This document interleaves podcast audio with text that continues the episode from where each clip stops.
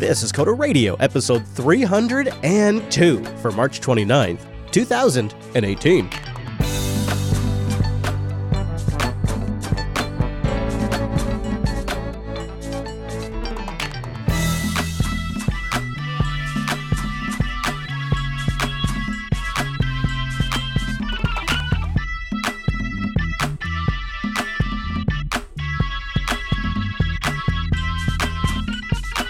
Hi, everyone, and welcome to Coder Radio, Jupiter Broadcasting's weekly talk show, taking a pragmatic look at the art and business of software development and its related technologies. This episode is brought to you by our two fine sponsors, DigitalOcean and Linux Academy. I'll tell you more about those great sponsors as this here show goes on. My name is Chris, and joining us every single week, like the thinking man sitting on his perch, it's our host, Mr. Michael Dominic. Hello, Mike. Misa's so happy to be so here. Yeah. Ooh, it's a soft, gentle Jar Jar this week. A kinder Jar Jar. I don't think that exists. That's just when Jar Jar is trying to trick you. That's all that is. That's just deceptive Jar Jar. I'm on to you. Hello, Mr. Dominic. You know, we're starting officially four minutes early this week on a rare Thursday edition, you know? So it's one On of those. very, very special episode of Coder Radio. Yeah, and a very, you know, it's one of those uh, episodes that um, it just sort of comes out of nowhere because uh, last minute we had to change up the schedule, and um, I I thought it was because you were going to be somewhere like just really important business wise, like really super super important client meeting, uh, some big release. Uh, but then, then I saw you Instagramming pictures of beer from Disney Epcot, and. Um, I, I had to know more. I mean, it's totally okay to take a day off from the show to go drink beer, but you got to tell us about it. That, I think that's that's only the fair trade. Fair enough. Going to Epcot, Fair huh? enough. And you got some brewskis. I had some excellent brewskis. Uh, I think the best one I had is one I've been having for a couple years every time I go there. Tusker beer, as I was actually informed yesterday, it's an African beer, but it's out of, uh, I think, the eastern, you know, it's eastern side of the continent. I don't know exactly where. Huh. but it is phenomenal and it is very very hard to purchase when you're not in Epcot. I don't know why. So they have one of like those- they have a special hookup. Oh, I think it's a distributor thing. Yeah. Yeah, exactly. Yeah, interesting. So you uh, you But, uh, were down there with the family? I was down there with the family. Oh, Yeah. that's adorable. See, for me, like a, a trip to Epcot would be a multi-week, um, you know, endeavor. Yeah. and for you, it's like going to the Space Needle. it's no yeah. It's it's exactly for me. The Space Needle would be like a multi yeah, yeah. two week plan. Yeah, it's not worth it. It's definitely not worth it. Looks like that was much more worth it. Well, uh, while you were gone, I was discovering myself a new email app that I, I. When's the last time I've shared an app on the show? I don't know if I ever have actually. I don't think you have. No, but I, this one has been a quality of life improver. It is an iOS only app. Actually, that's not true. Um, they do have a Mac app too, and it syncs. The two sync up, which uh, I don't. I don't really have as much experience with. But Airmail. I use both. oh, you use Airmail? Yep, I've been using it for years Oh, on really? both iOS and Mac. Yep. Oh, you sly dog. Yeah. So it's a pretty nice mail client. You agree then? You think it's pretty good? Yeah, it's far better than Apple Mail. That's Yeah, yeah, yeah. So one of the things I like about it is, uh, well, first of all, it has first class uh, Google App support. It also supports Exchange if that's how you roll. It's got decent push notification support, including push notifications just for VPs. Uh, has an Apple Watch app, which is decent. Um, has snooze capability, which is super super handy for me, and um, it also syncs all of your accounts between your iOS devices using iCloud just kind of automatically. But the thing that I think is probably what pushed me over, and I'm going to have to have all of my mail clients have this, is it supports 3D touch for quick access and peek and pop, which is a great way to just like pop in, see if it's an important message, and pop out without marking it unread. I, I really appreciate that. Also, the labels sync between iOS devices. I really appreciate that. But the thing that that that was like, oh, this is this is a quality of life changer for me. It was uh, besides the uh, the way that the VIP push notifications work. I really appreciate that. Um, but damn if it doesn't have location aware notifications. So I don't get notifications at certain locations, like when I'm visiting the kids. It is that has got to be hands down the best feature. Is that feat? Is that whole like now you you know you're gonna have you're gonna have a battery hit obviously doing that, but Yeah. uh, if you already have location stuff going on in the background, it's not that bad. It also supports uh, taking attachments from Google Drive, Dropbox, OneDrive, all that kind of stuff. And it supports opening links in Chrome or Firefox, which is also really nice because I have a better workflow there. And one last thing, I'm almost done. It supports workflow. So if you use the Workflow iOS app to make iOS more usable for power users, uh, it supports that as well. So, and the Mac app you say is decent? Yeah, the Mac app is decent. Um, it's just like a very small. I don't even know what to say. Right? It, it looks like the. It's one of those apps that has a ton of features that I don't use. I Is it do Electron or is it native? Can you? No, it's native. It's Oh. native. Well, that's um, that's nice because more and more a lot of the mail apps I've been using are Electron, and it, it really does slow down when you have large inboxes. Sure. Oh, you know what? So I, I, I, uh, I felt comfortable uh, mentioning it because uh, I was looking at our stats now that we got the new website, and uh, a huge percentage of our listeners are on mobile. Huge percentage. Um, the vast majority. And so I maybe every now and then I'm not going to do it a frequent thing at all. So don't worry. But every now and then I might mention an app that is very useful that might make you a little more efficient at work. It's so, it certainly helped with me doing the triage mail thing. So I really like Uh, hang on, Chris. I'm, I'm looking into the future on YouTube. Uh, hashtag Apple Action Show. Yeah.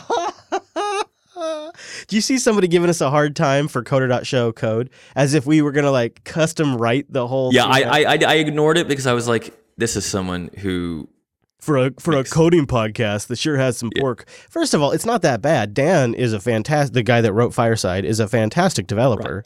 Dan Benjamin, right? Yeah. And by the way, mo- most experienced developers go out of their way not to like write HTML by hand. Right. Just saying. Yeah, no kidding. Yeah. yeah. Good point. It was. Uh, You know what? YouTube's a bad place, full of bad people. like I just. And I'm, I'm only drinking green tea today because I wasn't feeling well this morning. Yeah, I've been I, I've got myself a Zip Fizz from Costco, so I'm a little fired up. I'm Uh, the to the go. plague ships continue to sail in. Oh, don't they? It's it's so bad. It's the and the more kids you have. Anyways, uh, speaking of triaging email, Richard wrote in. Richard's written into the show before. He says, in case you don't remember, I'm the guy who went to prison while in high school, um, and uh, then kind of learned myself some programming while I was in there. You guys gave me some advice in my previous email, and I'm hoping you can give me insights in my current situation.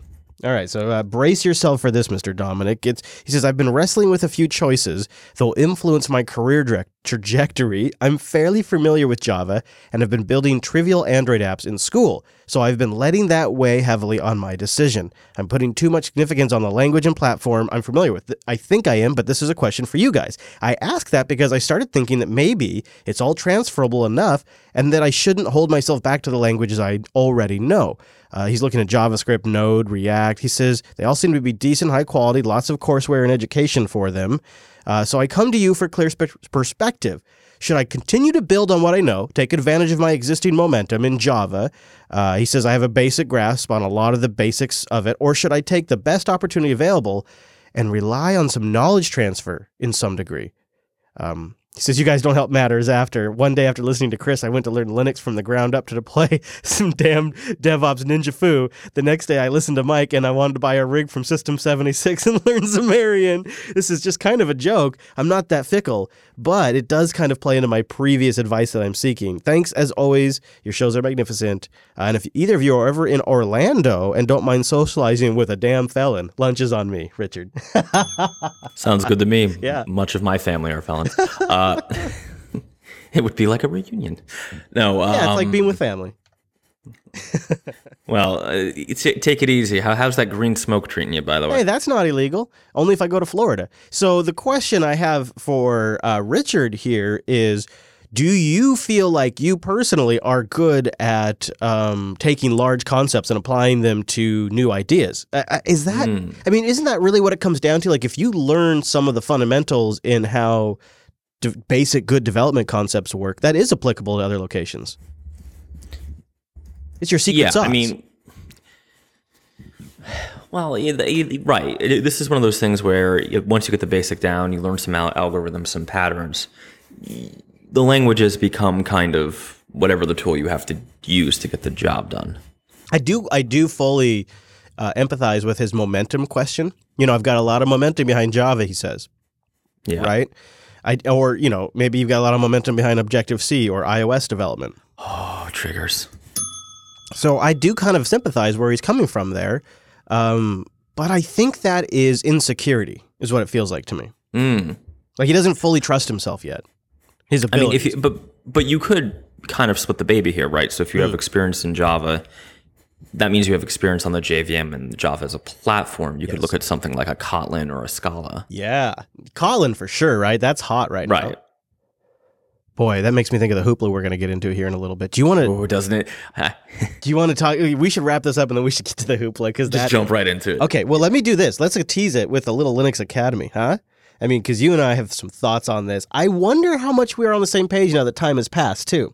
Oh, it's it's very interesting. So let's talk about Linux Academy. LinuxAcademy.com slash coders. That's where you go to support the show and sign up for a free seven-day trial to Linux Academy's training platform. Advanced training tools that increase your skills and just like we were talking to Richard, help tune the way you think about critical issues, help you become a better person on your feet when it comes to technical issues, help you have a deeper understanding of the stack that you're working with. It's everything you need to learn and get hands on with Linux and all of the nice things built on top of Linux that help your resume, make you a little bit more profit, those kinds of things. It's a super great resource with self paced, in depth video courses on every Linux, cloud, and DevOps topic, including AWS and Azure and OpenStack with hands on scenario based labs that give you real experience on their servers that they spin up on demand as you need them. And I know you're busy. We're all busy these days, and Linux Academy knows that. So they have a course scheduler that lets you pick a time frame, set some learning goals,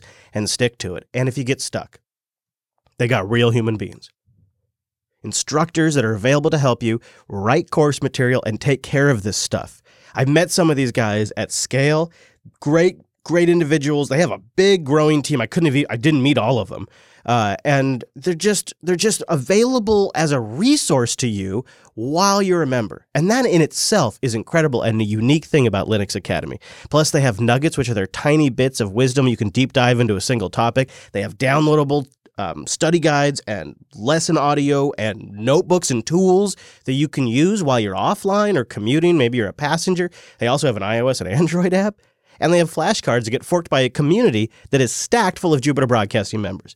It's great. LinuxAcademy.com slash coders. Go there to support the show and sign up for a free seven-day trial. LinuxAcademy.com slash coders. And a big thank you to Linux Academy for sponsoring the Coder Radio program. LinuxAcademy.com slash coders. Okay, so Oracle and Google have been going at it for years now. It's like Alien versus Predator at this point. It is uh, like a, yeah, it is almost like a tech franchise, isn't it? Like a, like every couple of years, there's a new release in the movie theaters. I thought maybe if you'll allow it, I thought maybe I would play a clip from Bloomberg today. Uh, this is the h- most highly cited uh, article on the internet right now about this issue, and they might explain it better than us. Um, I don't do this often on the show, but here is Bloomberg explaining what the hell is going on with Google and Android as of today. Both Google and Oracle have won, lost, appealed. Where are we now? Yeah, yeah. So we are we're on the third go around now between appeals and trial. Uh, the as you said, the case was filed in 2010. There was a trial, there was an appeal, there was another trial, there was an appeal. Now we've gotten to the point where uh, it looks like Google may petition the Supreme Court. Uh, they were on the losing end of the last round of appeals, in which the, uh, as you said, the court ruled that their use of the Java APIs was not fair use, and that there was no defense to the infringement, and that it needs to go back to the trial court to decide what damages are owed Oracle, if any. Who has a better case? Right now, we view that Oracle has has the better case, uh, especially in view of some of the appellate decisions that have come out. One of the things that's cloud this this legal case is it keeps going back and forth. You know, Google will uh, secure a victory or a partial victory. Oracle will appeal. The appeals court will side with Oracle. Uh, so the the legal ground is is shifting a little bit, but at this at this juncture, we think that Oracle has the better case, and they're certainly due some compensation for having developed the platform, uh, the, or the the code that's given rise to the Android platform. Talk to us about the broader implications. So of I think use when last time you and I talked about this, where we kind of uh, came down in agreement was is what's really going to sink Google, and the and I, I believe both you and I predicted that this would happen was those damn emails between Google engineers and um, a Google executive. I, I think it was Andy Rubin, if I recall. Uh, who uh, clearly identify, they say, we've evaluated all the other alternatives, quote, they suck. Our conclusion is we need to license Java. And then there's also an email in which uh, they go back and forth about how there's probably some licensing that we're going to do with Java. And then where, where or and so Oracle has those emails, and then the, like the one-two punch that they did is they took their API code and they took the stuff that's in Android and they showed how it was essentially a line for line copy. Like even some comments were left in in the early iterations, which have all been Right. Well, it, it was proved that they literally copied it. Right. Like Yes. like Command C, Command V, copy. So Google went for a fair use play, and they tried to say, "Look, this is fair use." The appeals court said, "No, it's not."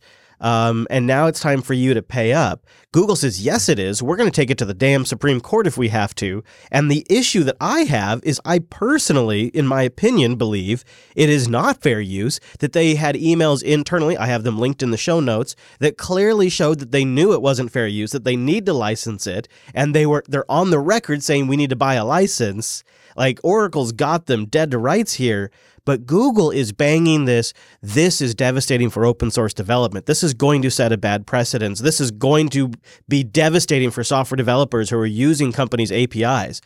Which there is some logic to that, especially if Google keeps pushing this damn thing all the way to the Supreme Court and very single handedly creates some sort of precedent in Oracle's favor here. Google could end up in their obvious, superfluous use of fair use. They could end up creating a legal precedent that is bad for all software developers. That is my fear right now. You you lose me on why. I mean, why would Google's it necessarily follow? So yeah, Google's they're definitely going to lose, right? Yeah. It's, it's. I mean, we're, neither of us is an attorney, but Yeah. It, it, it seems common sense would say that they knew what they were doing. Why didn't they just get give Sun a damn? Remember, it was Sun, before Oracle, And they could right? have probably struck a much better deal back in 2010. And Sun was not known for being particularly strong negotiators, right? So I'm pretty sure Google could have got a really good deal. Yeah, and But- this is this is my point is that's why they're going to lose is because they knew they needed to license it because they didn't even bother and because they, that wholesale they copied. need to license it, right? Like they they they may be saying something different now. yeah, but yes, you correct, know, correct. it's yeah. I, so, but why would that create a, wider problem? Right. Yeah, So Google will lose, even if Google takes this all the way to the Supreme Court. That I mean, in my personal opinion, I could be wrong, but that email evidence seems so super damning to me that there's just no way they're gonna they're gonna they're gonna win. And the problem is, is then future lawsuits between other companies, like let's say, uh, you know, some company want to go after Mad Botter for using their API in the future. fabulous. They now have this precedent where, well, Google used Oracle's Java APIs and they went all the way to the Supreme Court and lost. So there is now a precedent for that kind of case going in the direction of the person who's claiming damages. You know what I'm saying? Like it seems like it starts yeah, like Yeah, but that's not that's not Okay. the same. okay. I hope I Right, hope it doesn't create like a legal example. I hope so. Right. So the question is, and this is where I think the, this this has been going on for years, right? And I think we got a lot Yeah. of flack Yeah, because people wanted this case to be about Oracle using someone's guy. API. Oracle being well, a bad and- guy, and Oracle not getting open source, and Oracle not understanding that what APIs are. That's what everybody wanted it to be. whether about. or not Oracle are bad guys, I don't know, right? But yeah, you do. so it's possible, right? The bad guy can be right. I'm just Yeah, saying, like that's the thing, it- unfortunately. it- it- like Google is not going to lose because they're using a compatible API, or what, we, what in the past we might have called like reverse engineering, right? Right. I know that term's a little out of favor these Right. days. It's not like they. It's not. But- they're not losing because they white. They they clean room. losing because they knew they were needed a license. Yeah.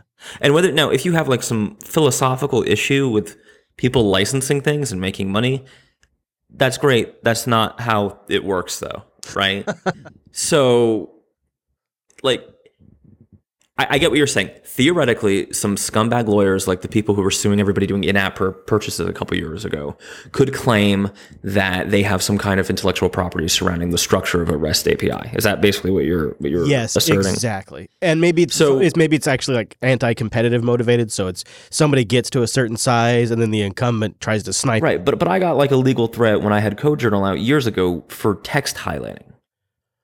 Right, so it's another frivolous lawsuit from scumbags who, you know, have a little bit of money and buy up a bunch of patents and sue people. I I, I don't understand. just because of the grandeur of it. That's a great point, and I, I feel like you're you're probably right. I would just say the only difference to me feels like the grandeur of it, especially if it goes to. I mean, it's Oracle and Google. It's two titans going all the way to the Supreme Court. Well, the weirdness about this case to me has always been just the brazenness of Google, right? Like, Yeah. not only did you get caught with your hand in the cookie jar, You're and yet still trying to play fair use.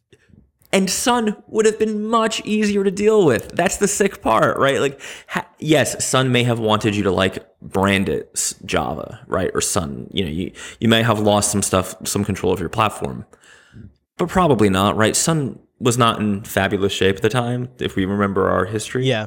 Yep. Um, Well, this I'm is sure a 2010, so Google also wasn't the Google of today either. No, but they were still pretty wealthy, right? Like they could have they could have thrown Sun quite a lot of money and I'm going to I'm to say this, right? Like and this is going to get some hate mail. One of the reasons Sun had to be acquired was because Sun had a problem with making money.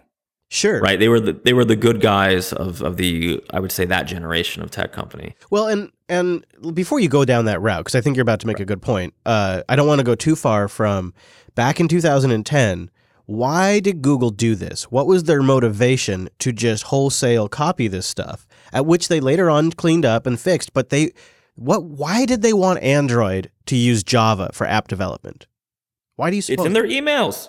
Right. They knew that it was because there was you're right, it is in the emails. They knew that there was an existing developer base that they were they were they were Johnny come lately to the market. Apple had beaten them, and they knew that if they went with Java, they would have a built-in base of a ton of developers.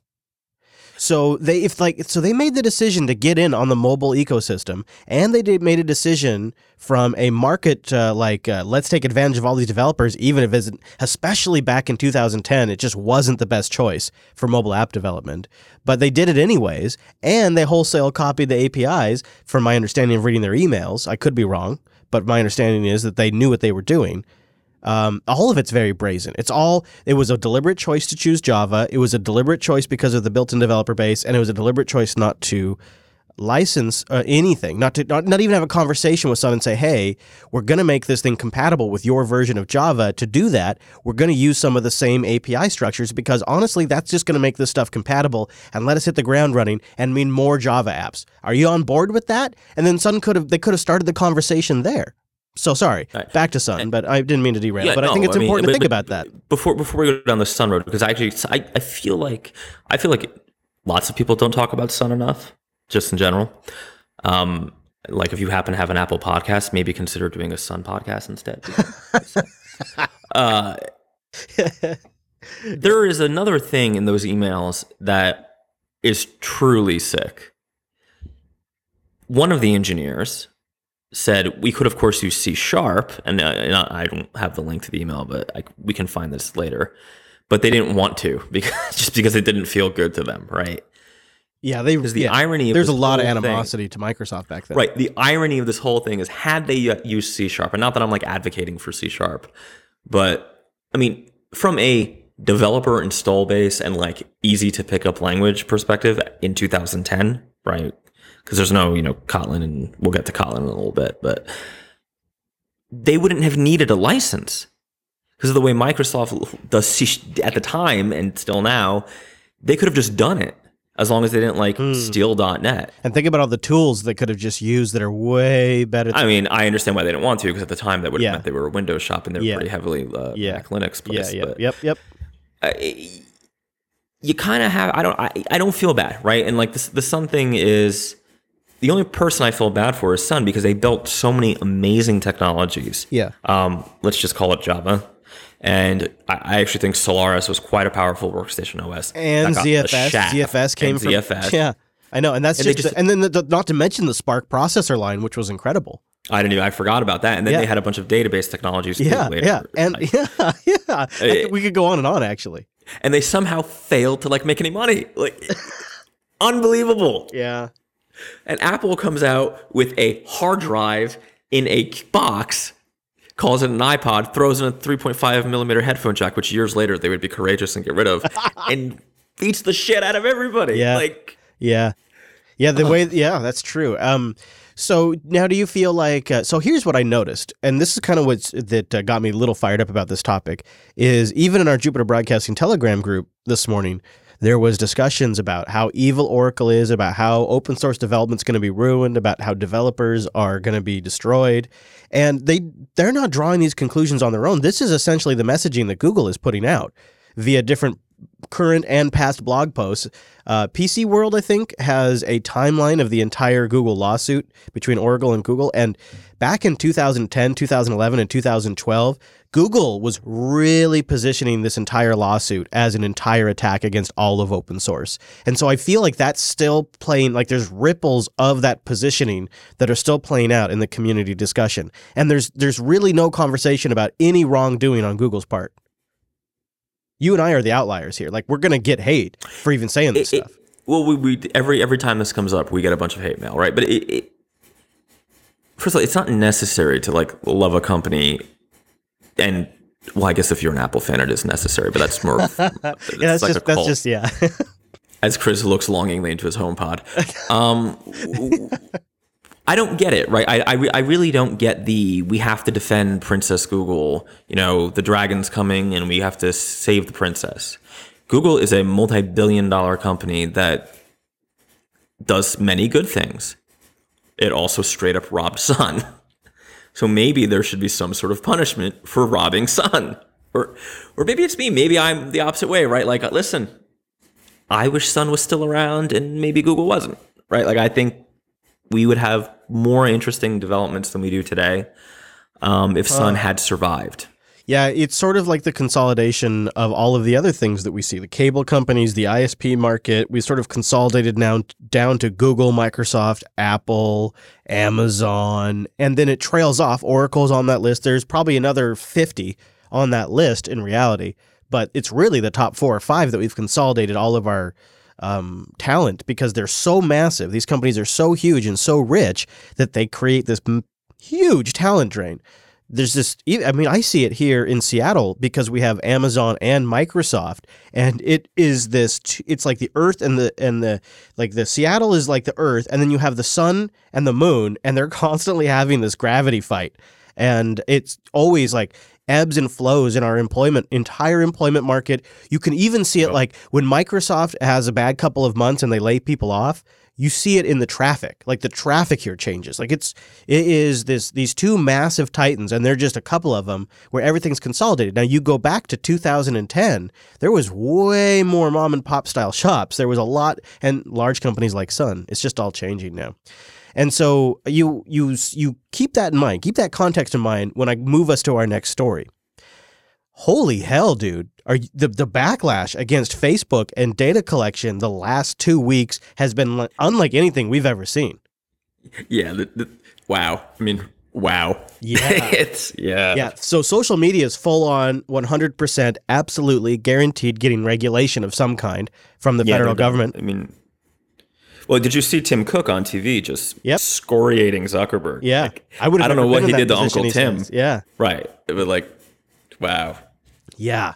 What do you think about this? What do you think because there is there is a there is a meta topic here about monetization. We talked about what I was monetization. talk about. Yeah. What do you cuz there are fewer and fewer options for developers to make money uh, selling ads can, if done right is one of them. Uh, um, Yeah. So, so I, the first thing I was thinking about this for the show was, I mean, all the like, should Facebook's business model actually exist stuff that the media is going. Let, let's just like ignore that.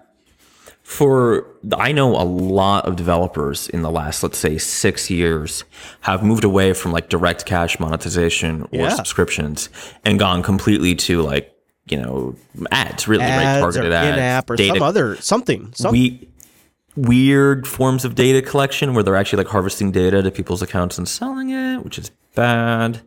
Um, that all looks like it's about to become a lot harder, yeah. like a lot harder. yeah, thanks Facebook, right? I mean they really blew it. they blew Well, it. it, it it really there's so many ways you can take this, right? Like Facebook's never going to really get hurt. They're going to get some regulation. They're going to lose. They, I mean, they've lost a ton of market cap. Um, 60 like, no- dollars in in stock price. Ni- Nice job. That's amazing. But they're gonna find a way through, right? One because no matter what happens in the U.S., the U.S. isn't the growth market for Facebook right now. It's it's overseas. Yeah. Um, right. Boy. Particularly Asia. The scarier thing is like what happens. Something we haven't mentioned on the show is that EU regulation that's coming out. Yeah, the GDPR or whatever it is. I just GDPR. started covering it in tech. That's that that is going to affect just about every single listener of the show. Yeah. Um. It, and and and it is. This is again my opinion, and I'm not an attorney, but from the coverage I've read and reading what was officially announced about it, this is a law, a, a piece of regulation that affects you if you have customers in Europe, right? So if you're on the internet, guess what? Someone from you know England or wherever, can, England may be a bad choice because we're leaving the EU, but France can go onto your site and use your app, and it, it seems extremely broad and I would almost, like conspiracy theories, say it is so broad intentionally because that cookie law ended up doing nothing, right? That this is one of those types of regulations that everybody's violating. And it's going to be one of those things where if you do something else stupid or that irks the authorities, then, they will then hit you with this. Yep. right. It's like it's like speeding a little bit. Everybody's yes. speeding a little bit. Yes. But if you're obviously drunk, they're going to pull you over for speeding, right? Yeah. So as a small business, I'm terrified of this law. Yeah. Because this, it, the, there will be a not insignificant cost yep. to compliance. Well, like think about uh, Jupiter Broadcasting. We have members. Yeah, you're in trouble. We yeah, have patrons. Know. You know, we have people that are PayPaling us uh, a contribution from uh, areas that'll be impacted by this law, and so I technically have uh, inf- personal data on them. Uh, and so I, I, either have to rely on Patreon and PayPal creating some sort of uh, uh, process for me, or Jupiter Broadcasting is going to have to come up with something internally, which is something we're, we're beginning to talk about. It's it's going to affect all kinds of businesses. Anywhere where you have, if you have a customer from an area where this law is in is is in effect, which is going to be pretty much anybody that has an internet business, you are going to have to deal with this. And Facebook, it's like the timing of all of this is is nuts because uh, Politically, it's very bad, yeah, right? The, uh, For Facebook, yeah. The GDPR or whatever it is, it passed in 2016. Now it goes, it goes, it goes live in May, and then Facebook, all this crap with Cambridge Analytica, and Facebook comes out, and um, I don't know, like it's it's not, well, it's it's just not, it's not stopping. The, like the Facebook attack continues. I mean, but devil's advocate, right? Like, because I, you know what, some regulation might actually be positive. I, I, I don't in my heart, I'm not sure I believe that um, because it tend it, it's a very blunt instrument regulation, right? You yeah. can't. And it's it's not. I actually it, don't like, disagree. It's just slow, and Facebook will just adapt, and they will begin doing something yeah. else that does isn't covered by the regulation, and they will do it five years before the regulators are hip to it. I mean, this has been Facebook's model from day one, and the government's just now waking up. They're too slow. See, I think it's it, well, it's going to get more uncomfortable when we start seeing a bunch of small time um, app developers, whether they be mobile, web, or whatever, who rely heavily on Facebook for revenue and for advertising. And also, don't forget, it's advertising revenue into the developer, but many developers buy Facebook ads, right? Yeah. Like I occasionally buy them to like if I'm trying to drum up business, right? And the first time you ever did it, were you shocked at how targeted you could get? I mean, when you saw the options, I still don't know how to do it the right way. Somebody was showing me something last week, yeah, where I was like, I I can do that. Yeah, you you can get down in the weeds down. about people's preferences, and the only way they can do that is by mining. Like there's mining just mining all this data, mm-hmm, right? Mm-hmm. So what is that? Uh, what is that? Yeah, I don't even know. Right? Yeah. What does what does that mean? Like, sh- should we feel bad for the little app developer who's going to lose a ton in advertising re- revenue? I don't know. Or should mean, we, should we just tell him that he ought to like charge money? You know, I can tell you something. Uh, I actually think I think I'm coming to a conclusion right now as we talk about this. This is helping me f- firm my opinion up. Um, you don't need all that data to sell ads. I, I've been selling ads on the Jupiter Broadcasting Network for years now, and I literally have no data. I don't even I don't even store the IP addresses. Nothing. I store nothing. I have Podtrac and and and, and another service. I have two different services that track numbers. Um, and I and I, I take the numbers from them. I don't take any identifiable information other than I get I get general vague ideas about what countries people are downloading from. And in the U.S., I even get it down to the state that you're downloading from. But I don't even keep track of anybody's IP addresses. None of it because the only data point that I need is that the advertiser says the ad's working and that they're getting a sufficient level of engagement that justifies continuing to pay. And that is, at the end of the day, the only two metrics that matter is the advertiser is happy and the advertiser is continuing to pay. And you don't need to know if there are a white person from the Pacific Northwest uh, living in an RV, like you, and that has a dog and three kids. You don't need to know that information. You just have to have a good idea about who your audience is, because you know what kind of product you're making, and then you have to have an idea of what kind of ads to sell, and then the advertiser has to be happy. That's it. So I'm coming down from no, I don't actually think it's going to screw over uh, independent developers. It screws over people who are actually in the business of being a data broker. See, that's the thing that face, Facebook is. It's not just Cambridge Analytica. The Obama campaign got a whole bunch of data mm. from Facebook. There's a company just came out today that supposedly got a whole bunch of data from Facebook. It's even available on the web. Facebook is ending their partnership with Expedia, or not Expedia, Experian. They had a data sharing agreement with Experian the FICO score people. That's not great. And they just announced today that they're going to discontinue that agreement. So they were in the data business. They were that's what they were in. If you're in the advertising business solely, you don't actually have to have all that stuff. It is more effective if you can target your ads and you need to know who to sell the ads to. But perhaps the solution there is just not to do it at this scale. You know, and so if you're a small shop development company, you're not operating at the scale. Like I you know, we do this way too often so maybe we should take like a six month break. But before we take that six month break, I'm going to mention one last time Marco Arment. I'm sorry. But if Are you, in love, the way he does overcast ads is how all ads should be done. Really, because it's ads for podcasts, and he sells a podcast, or he he for for free makes a podcast app called Overcast. And if you just use Overcast for free, when you go to the ad podcast browse directory, at the top of each category, he sells one ad. So if you want to go look at technology podcasts, when you look at the technology directory of podcasts, at the very top, clearly labeled as an ad, is one technology podcast. And then the rest are all just the ones that are based on stats. And that's the way you, he doesn't have to know anything about me. He, he just he knows that I'm in the technology category, so I'm likely in, interested, and I'm on a podcast app, so I'm likely interested in technology podcasts. And sure enough, if it doesn't work, in fact, I've even considered buying ads myself. Uh, and it's simple, it's easy, it's clear, it doesn't require any data tracking, doesn't require any personal data, and that I think that that model is something that other mobile and desktop developers and web developers could model. It's it's light. He he sells the ads directly, so he doesn't have to have like some massive price because there's no 70% middleman, and he doesn't have to have some crazy ad network that could be injecting anything randomly. It's it's clean, simple, and direct. I, I think that's the path. I think the problem is is that companies like Google and Facebook and many others are trying to do this at a scale of millions where you where you have all these different kinds of demographics that are using your service. See, Jupiter Broadcasting has compared to Facebook has a very niche demographic, very specific. Same with you, really. Your apps right. are very niche compared to Facebook. And and I so I don't think I think it's big companies that are going to get fucked by this and it's the small developers who are actually doing interesting. Yeah. What do you think? That's Am I crazy?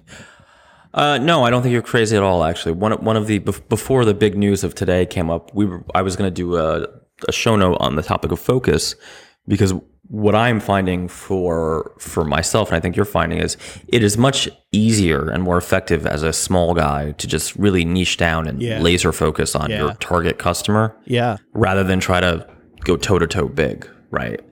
Um, yeah, th- yeah, yeah, exactly. That's why we don't have this week in in Apple you know, we don't have uh, this week in mobile. We don't have uh, Android Action Show because while I think those shows would probably have a decent sized audience, um, there's so many other people that are doing that. You know, that's like when you yeah. launched when you launched the Mad Botter, you really nailed the timing on that.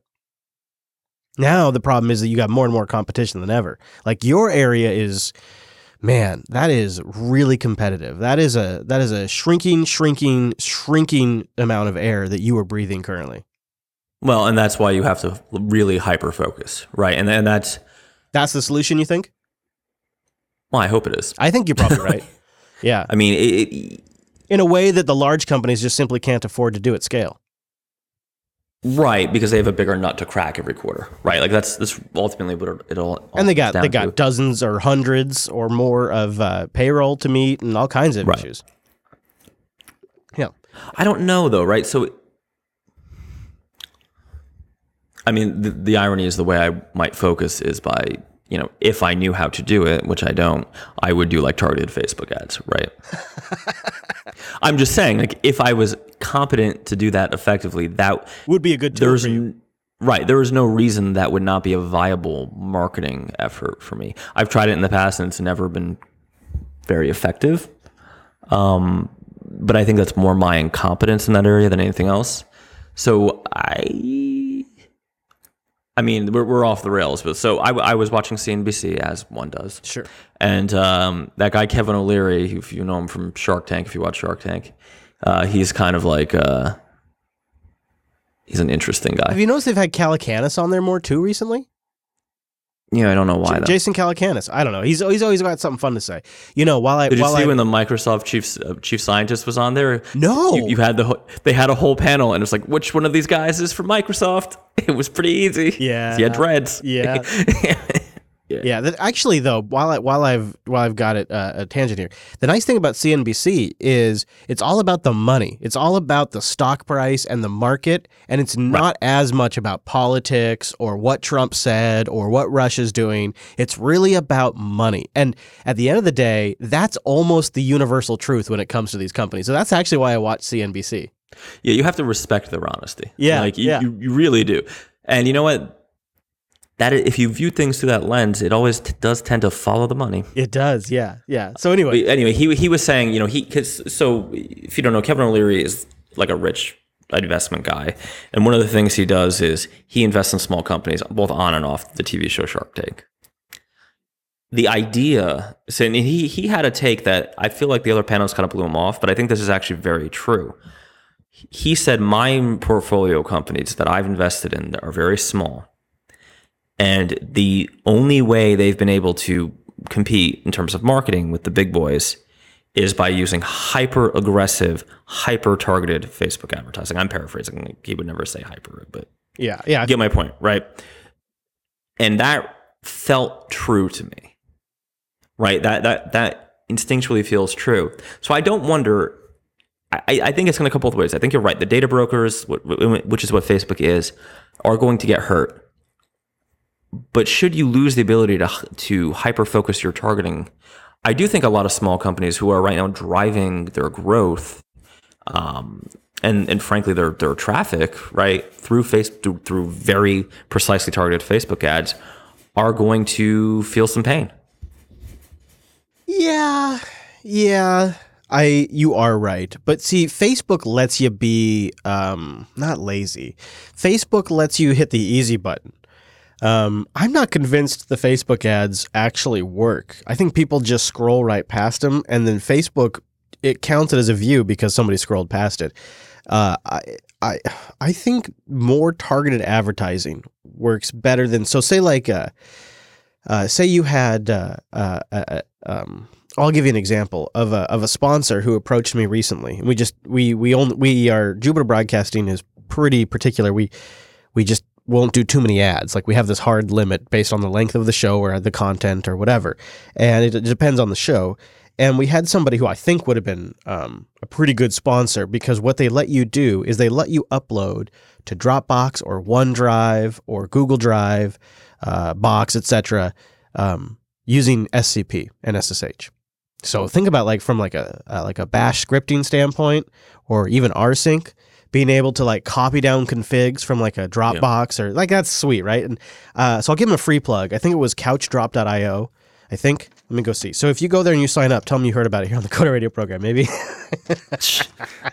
Anyways, uh, so yeah, yeah, it was Couch Chris, you got to get the check first. Come on. I know. Well, I'm giving away the milk now, but my point is, uh, um, they took the the long route. They didn't go. They didn't do a Facebook ad. They went and they downloaded a few episodes of our shows because they tried to get in the headspace of their customer. They said, "Well, uh, who the hell is using our product? People that would that will want to use SCP and SSH. They're probably people in the DevOps, sysadmin, that kind of category.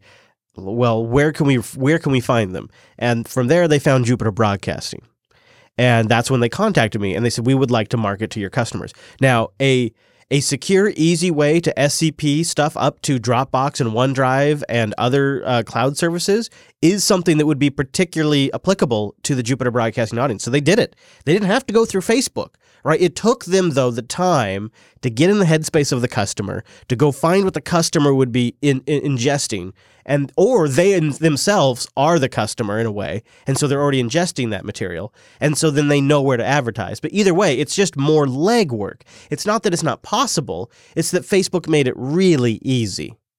But I don't, I don't know if they worked.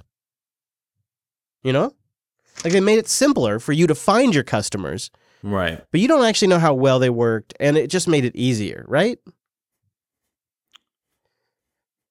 Yeah, that's see. See, the problem is I am not like a marketing guy, mm-hmm, right? The- mm-hmm. we- you know, we would have to have marketing radio to really figure this out. I, I I have tried it in the past, and I have assumed that its failings have been my failings, right?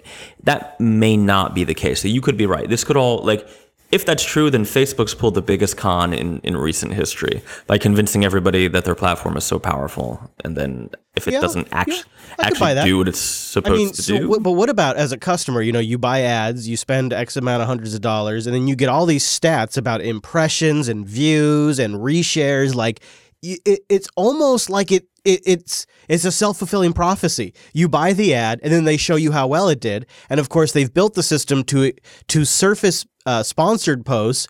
To uh, more people than non-sponsored posts, so you automatically get more views. And a view, even for a video, counts as two to three seconds.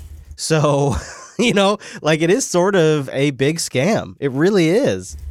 And I bet some of it's effective. I've experimented over the years. Uh, I've bought I've bought a few ads here and there and stuff like that. And you know, we have the corresponding web stats to compare to the Facebook stats, and I can I can say that it's a huge it's a huge delta between their claimed engagement versus the actual like hit throughs to the website. It's a huge delta.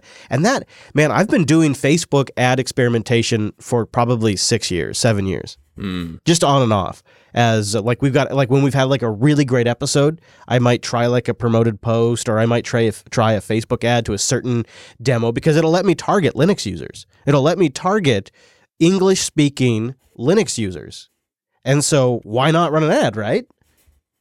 especially if I had like a great Linux action show. But uh, the web stats uh, tell the rest of the story, and in there they show that it's not actually as um, it's not as great as they say. But you know what is better than they say, and I mean it. It's DigitalOcean. It's better than I can even explain.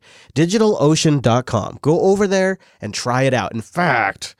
I got a great URL where you can get a hundred dollar credit for about sixty days. You get a hundred dollars you can use at DigitalOcean if you go to do.co slash coder.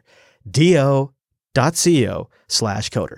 DigitalOcean is simplicity at scale. You go up there, use their great dashboard or their simple, well documented, straightforward API, deploy infrastructure like that. That was me snapping my fingers. DigitalOcean.com. You can also use our promo code CoderDigital if you're already on their website and you can get a $10 credit. But go to do.co slash coder. do.co slash coder you get the hundred dollar credit. Digital Ocean, man, what a so. For example, right, you know what? How about this? Right now, as I am reading, as I'm speaking these words to you, I am using DigitalOcean to rebroadcast the stream to Ustream, Twitch, and two different YouTube channels, as well as Scale Engine. We have two different servers at Digi- two different droplets at DigitalOcean that take care of that. I'm using it to log into an IRC bot. Oh, and then we also have JBot. Our our our, our, our we've we've dedicated JBot because it's a Ruby app that has a memory leak. We've dedicated a droplet to that that is also logged into the chat room. That also monitors for titles. So that's uh, one, two, three droplets that I'm using right now as I speak to do this show. And the reason why is because the pricing is bananas.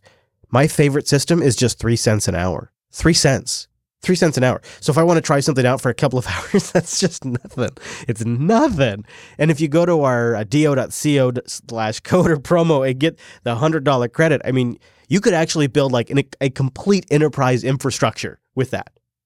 Because normally they give us a $10 credit, and that's plenty. They also have amazing options like Spaces, which is their S3 compatible storage option. They have block storage as well if you just want to have mounted as like a dev slash device. They've got tons of distros to choose from as well as FreeBSD, network level firewalls, documentation for days that'll help you get even more out of your system, and entire images that are ready to deploy. Like, as an example, you want to go make a ghost blog or a GitLab setup for your for your enterprise? One click deployment. And that's just that's just like just the tip of the iceberg. They got a lot more. They also have new flexible droplets for $15 a month you can mix and match your resources, which, you know, say you need a lot of memory, which now that I now that I say that out loud, I could move our memory leaking JBot Ruby app over to a system that has less disk and a lot more memory. That's not actually a bad idea. do.co slash coders. Do, S no S, just do.co slash coder. Go get that limited time 60 day $100 credit and really build something incredible at DigitalOcean. $100 credit, Mike. That's a lot of DO. that is a lot of do. I mean, you can use the money you save on hosting to like fix your memory leak. That's true. That is actually in the works.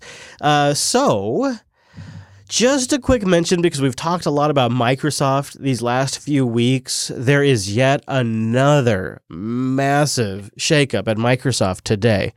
And it's a big reorg that kind of refocuses the company on the cloud and AI. So, Satya Nadella disclosed to Microsoft employees, which leaked out to the press today. Within 14 seconds. Yeah, which includes huge reorganization specifically to the Windows aspect.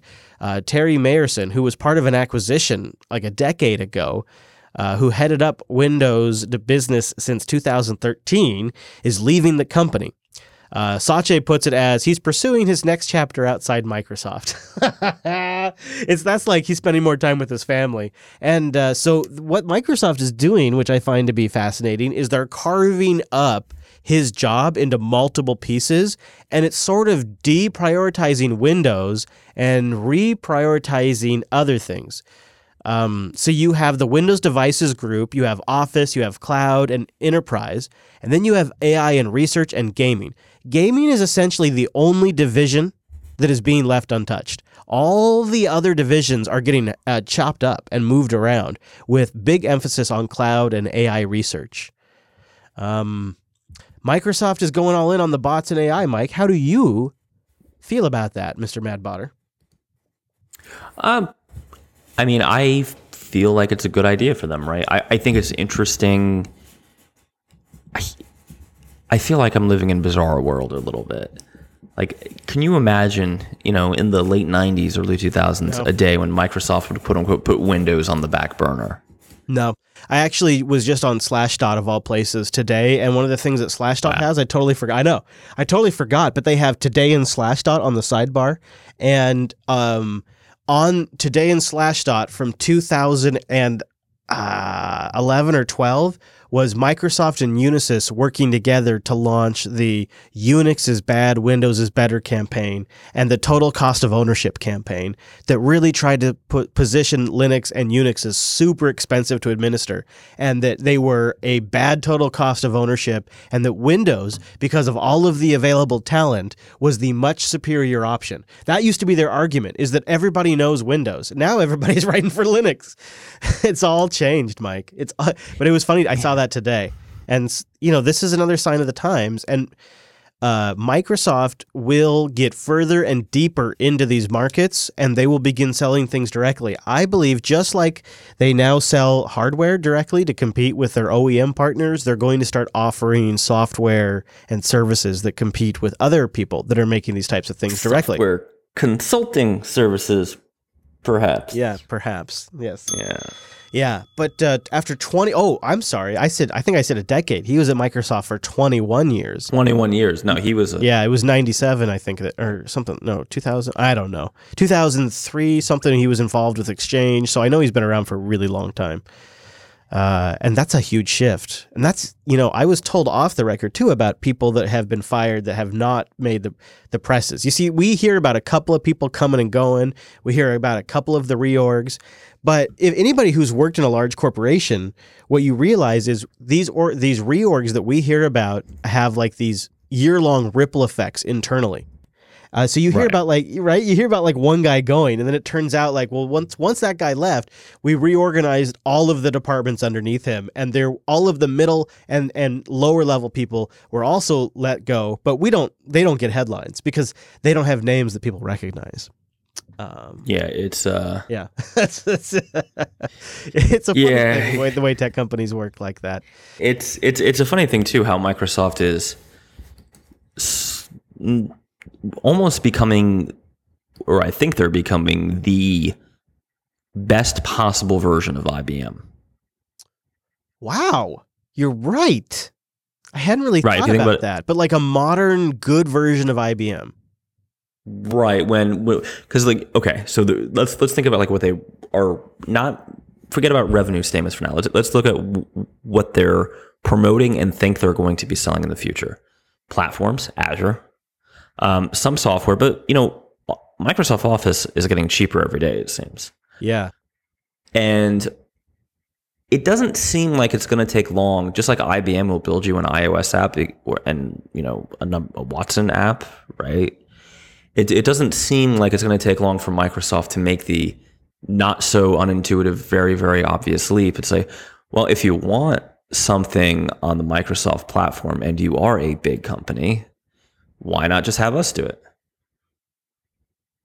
you know, um, it makes so much sense. It's like taking out the middleman for them, and uh, and it allows them to be the direct provider instead of having to go through valuable resellers like they've are, like they used to. Right, we're partnering with ISVs, right? Yes, Like this, this yes. is um, it feels like that's and and and you, that is. I'm trying to think if that's like a bad thing for the industry. I don't know, right? The problem with comparing them to IBM is IBM is big and important, but they're not that big. Like they have a very, very strong hold on a very, very small. Well, you go, but you go back to I- 1980 in the early 90s, and it's all that mattered was IBM. yeah, My point. And my this- point is, is that I actually uh, using your analogy, it could be good long term because if so, I, we, the one thing you haven't really talked about is uh, their AI stuff. Which, if I think about Microsoft and what they're going to do with AI, it's machine learning and artificial intelligence and fancy sorting as a service. That's what it's going to be. It's going to be it's going to be fancy AI as a service that's exposed via different APIs that are integrated into Azure. That's what they're going for. But at the same time, that means they're going to create a platform that developers like you could build a product on top of. yeah, but it, right, but it seems You like their strategy means you don't get to build the product now. You can't build the product now. You have to build something on top of the product. That's you well well it, so even if right even if they like directly compete in the consulting space they're only going to go for the big of the big right Yeah, they're they're they're going to create a whole ecosystem underneath them but one thing i have noticed in in kind of like exploring opportunities and having conversations with them all roads must lead to azure yes, it's absolutely. That that explains a lot of their thinking. Azure, and that is like and even if that Azure. means like so did you see this week that uh, microsoft has open sourced some libraries and a like a sample kit that any linux distribution can use Yeah. now to create a universal windows application that gets submitted to the uh, uh, windows app store yeah and that well, or, or you could have your custom i mean it, it, linux ish Yes. distro right but don't that kid you use yourself. internally Don't kid yourself. That's about that's about Azure. That's about developers using Windows. They want developers using Windows because of Azure. Like it really all roads do lead back to Azure. Well, I think that's how they see them monetizing, right? Like, I wouldn't be surprised, and I don't. I, this may already be true. I just don't know if there's like some, you know, crack team of we'll get you off of your on-premises stuff. We will do the migration for you and get you on an Azure contract.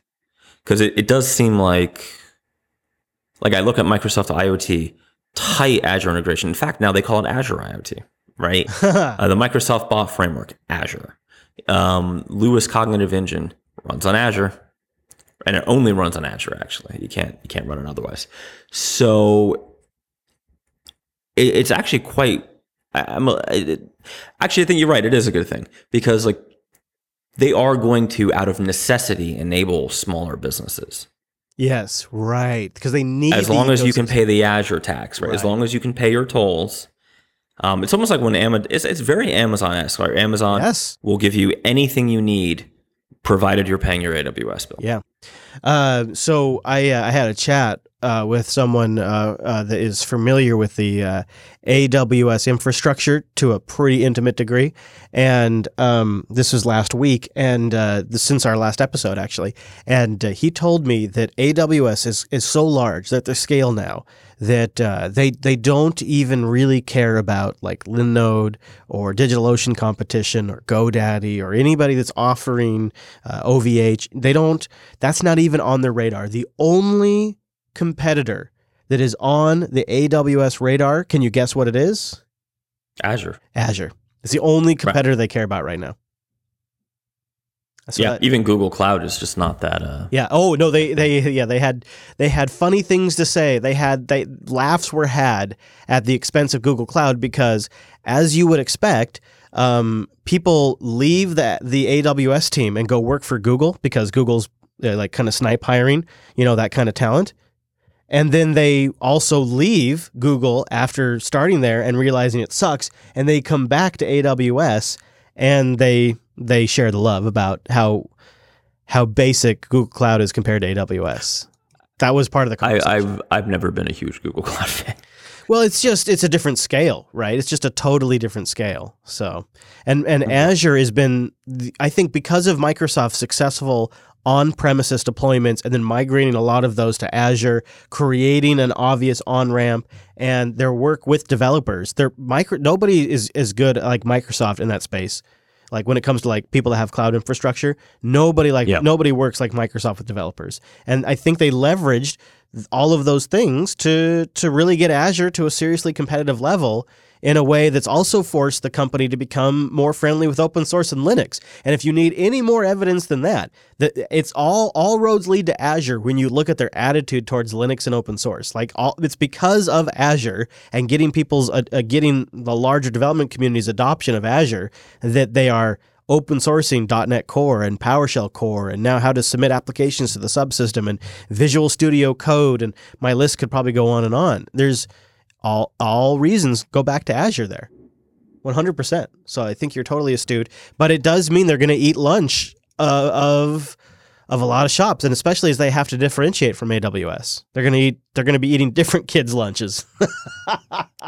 Yeah, it's going to be interesting to see if they avoid the temptation to try to lock you in. yeah. because you know I we talk a lot about Docker. Docker is like my anti-lock-in antidote, right?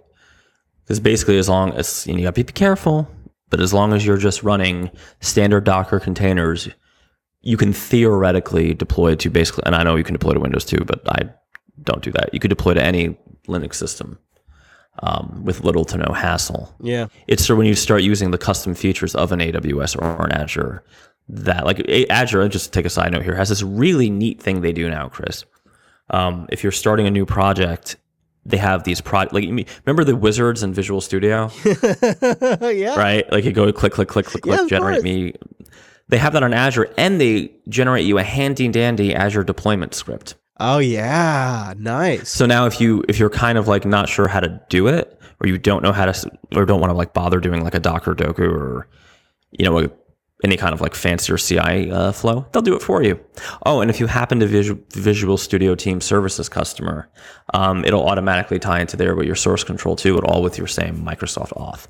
My point in this is they are, to your point about working with developers, if it's like on the consumer side, if you're all in on Apple, you can have a really nice integrated experience. Yeah.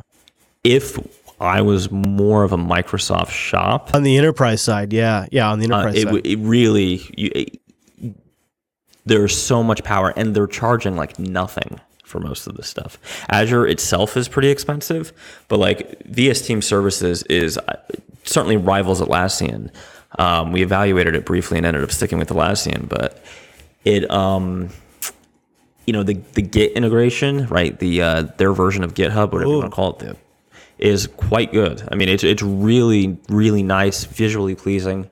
Um, oh, and by the way, if you want to start with unit testing and you're maybe like understaffed like we are, or you're uh, you know just don't know what you're doing, don't worry. They have a bunch of prefab tests you can download, and they can run for you right there in Visual Studio Team Services.